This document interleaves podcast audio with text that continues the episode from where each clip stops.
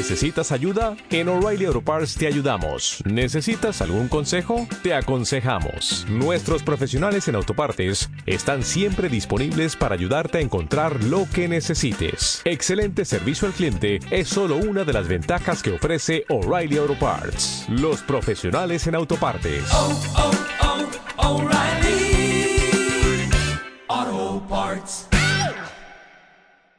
Cabalgar el tigre. 3. En un mundo donde Dios ha muerto. El nihilismo y la disolución de la moral. Biblioteca Eboliana. En el capítulo I de Cabalgar el tigre, Ébola aborda el origen de la crisis moral de la modernidad. La constatación por parte de Nietzsche y Dostoyevsky de la muerte de Dios. La moral que antes se sustentaba en Occidente, en la existencia de una sanción por parte de lo divino, ahora queda privada de base. Si Dios ha muerto, todo está permitido. Y este va a ser, a partir de ahora, el problema. El ser humano camina solo, sin la compañía de lo divino. Ya no hay sustento para ningún tipo de moral. La decadencia ha entrado en su última fase. En un mundo donde Dios ha muerto. 3. El nihilismo europeo. Disolución de la moral. Si quiere expresarse simbólicamente el complejo proceso que ha conducido a la crisis que hoy sufren la moral y la visión de la vida, la mejor fórmula es la de Nietzsche. Dios ha muerto. Podemos tomar la temática de Nietzsche como punto de partida para nuestro propósito, pues no ha perdido en absoluto su valor de actualidad. Se ha dicho con razón que la persona, que el pensamiento de Nietzsche, tienen también el carácter de un símbolo. Es por la causa del hombre moderno por lo que se lucha aquí, de este hombre que no tiene ya raíces en el suelo. Sagrado de la tradición, que oscila entre las cimas de la civilización y los abismos de la barbarie, que está a la búsqueda de sí mismo, es decir, que se esfuerza por encontrar un sentido satisfactorio a una existencia completamente abandonada a sí misma. R. Reiniger. Friedrich Nietzsche, mejor que cualquier otro, es quien hubo previsto el nihilismo europeo como un porvenir y un destino que se anuncia en todas partes a través de mil signos y de mil presagios. El gran acontecimiento oscuramente presentido, la muerte de Dios, es el principio del hundimiento de los valores. A partir de este momento, la moral, privada de su sanción, es incapaz de mantenerse y la interpretación y la justificación que se le habían dado anteriormente a todas las normas o valores, desaparecen. Dostoyevsky había expresado la misma idea diciendo, si Dios no existe, todo está permitido. La muerte de Dios es una imagen que sirve para caracterizar todo un proceso histórico expresa el descreimiento hecho realidad cotidiana, esta desacralización de la existencia, esa ruptura con el mundo de la tradición, aparecidas en Occidente en la época del Renacimiento y del humanismo, que tienen cada vez más, en la humanidad actual, el carácter de un hecho consumado, evidente e irreversible. Este hecho consumado no es menos real allí en donde no queda nítidamente descubierto porque todavía subsiste un régimen de encubrimientos y sucedáneos del dios ha muerto. Hay que distinguir diferentes grados en el proceso mencionado. El hecho primario es una ruptura ontológica. Toda referencia real a la trascendencia ha desaparecido en la vida humana. Todos los desarrollos del nihilismo están virtualmente contenidos en este hecho. Tras la muerte de Dios y para intentar ocultar esta a la conciencia, aparece un primer fenómeno. Una moral desde ahora independiente de la teología y de la metafísica, fundada sobre la mera autoridad de la razón, lo que se llama moral autónoma. Desde el nivel de lo sagrado, perdido ya, lo absoluto desciende a la moral puramente humana. Tal es lo propio de la fase racionalista del estoicismo del deber, del fetichismo moral. Es entre otras una de las características del protestantismo. En el plano especulativo esta fase está simbolizada por la teoría kantiana del imperativo categórico, el racionalismo ético, la moral autónoma. Pero, al haber perdido sus raíces, es decir, el lazo efectivo y original del hombre con el mundo superior, la moral cesa de tener una base invulnerable, la crítica puede destruirla rápidamente. La moral autónoma, es decir laica y racional, ya no puede oponer a los impulsos naturales, más que un mandamiento vacío y rígido, un debes, simple eco de la antigua ley viva. Y cuando se intenta dar algún contenido concreto al tú debes y justificarlo, falta base. No hay ningún punto de apoyo para aquel que no sabe pensar hasta el final. Esto se aplica ya a la ética kantiana.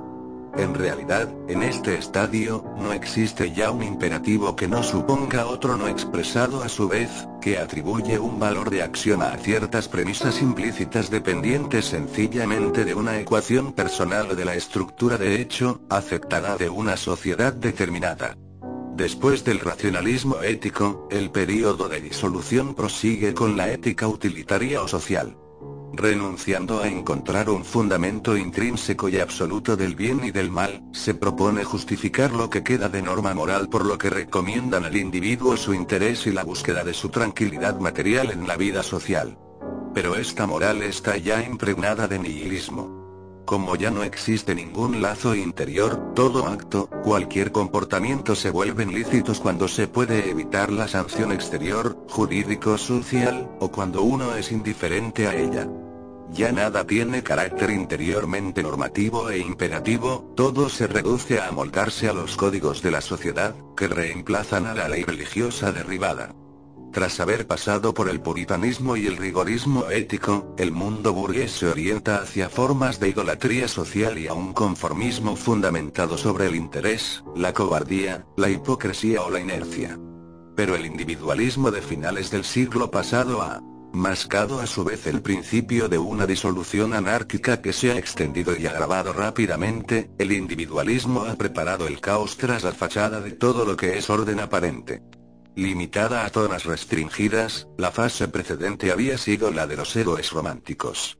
El hombre que se siente solo ante la indiferencia divina y el individuo superior que se afirma a pesar de todo, en un marco trágico, que infringe las leyes comunes, no para impugnar su validez, todavía, sino para reivindicar en beneficio propio un derecho excepcional a todo lo que está prohibido, tanto al mal como al bien, en el plano de las ideas, sin embargo, el proceso se agota con un Max Stirner, que ve en toda moral la última forma de la divinidad fetichista que ha de ser derribada. En este más allá que subsiste en el interior del hombre y que querría dictarle una ley, denuncia un nuevo cielo, transposición insidiosa del más allá exterior, teológico, cuya existencia es negada. Superando el Dios interior, exaltando el único sin ley que confía su causa a la nada, oponiéndose él mismo a toda pretensión o valor de la sociedad, Stirner marca el límite de la vía que los revolucionarios sociales nihilistas, aquellos en los cuales la palabra nihilismo encuentra su origen, ya habían seguido, pero con el nombre de ideas sociales utópicas, en las cuales ellos todavía creían, en su interior, ideas justicia, de libertad y de humanidad opuestas a la injusticia y a la tiranía que veían en el orden existente. Volvamos a Nietzsche. El nihilismo europeo, anunciado por él como un fenómeno general y no esporádico, ataca, además de dominio de la moral en un sentido restringido, el de la verdad, de la visión del mundo, y de la finalidad. La muerte de Dios tiene aquí como efecto quitar todo el sentido a la vida, cualquier justificación trascendente a la existencia. La temática nietzscheana es bien conocida. Por necesidad de evasión, por falta de vitalidad, se había inventado un mundo de la verdad, o un mundo de los valores, que se había desgajado de este mundo y que incluso le era opuesto, lo que le confería un carácter de falsedad y le quitaba todo valor. Se había inventado un mundo del ser, del bien y del espíritu que era la negación o la condena del mundo del devenir, de los sentidos y de la realidad viviente. Este mundo fabricado se ha deshecho. Se habría descubierto que se trataba de una ilusión, incluso su génesis habría sido reconstruida y se habrían mostrado las raíces humanas, demasiado humanas e irracionales. En tanto, que libre espíritu e inmoralista, la contribución de Nietzsche al nihilismo ha consistido en demostrar que ciertos valores superiores, espirituales, no solo eran simples impulsos vitales, sino que incluso, en la mayoría de los casos, impulsos de una vida decadente y debilitada. Así, solamente permanece como real lo que había sido negado o condenado en el nombre de otro mundo superior, de Dios, de la verdad, de lo que no es, sino de lo que debe ser. La conclusión es que lo que debería ser no es, y lo que es, es lo que no debería ser. Es lo que Nietzsche llama la fase trágica del nihilismo. es el inicio de la miseria del hombre sin Dios. Entonces la existencia parece perder todo significado, cualquier meta. Al mismo tiempo todos los imperativos, todos los valores morales, y todos los lazos, también se desmoronan, todos. Los apoyos. Encontramos una idea análoga en Dostoyevsky cuando hace decir a Kirillov que el hombre solo había inventado a Dios para poder continuar viviendo y, por lo tanto, como una alienación del yo. Sartre define brutalmente la situación a la que llega cuando declara que el existencialismo no es un ateísmo, en el sentido en que no se reduce a demostrar que Dios no existe, lo que él afirma es que aunque Dios existiera, nada cambiaría. La existencia es abandonada a sí misma en su realidad desnuda sin ningún punto de referencia fuera de ella que pueda darle un sentido a los ojos del hombre, hay, por lo tanto, dos fases. La primera es una especie de rebey 6N metafísica o moral. En la segunda, hasta los motivos que habían justificado e implícitamente alimentado esta revuelta, desaparecen, se disuelven, volviéndose ilusorios para un tipo de hombre nuevo, y ello es la fase nihilista o específicamente nihilista, cuyo tema dominante en el sentido de lo absurdo, de la irracionalidad pura de la condición humana.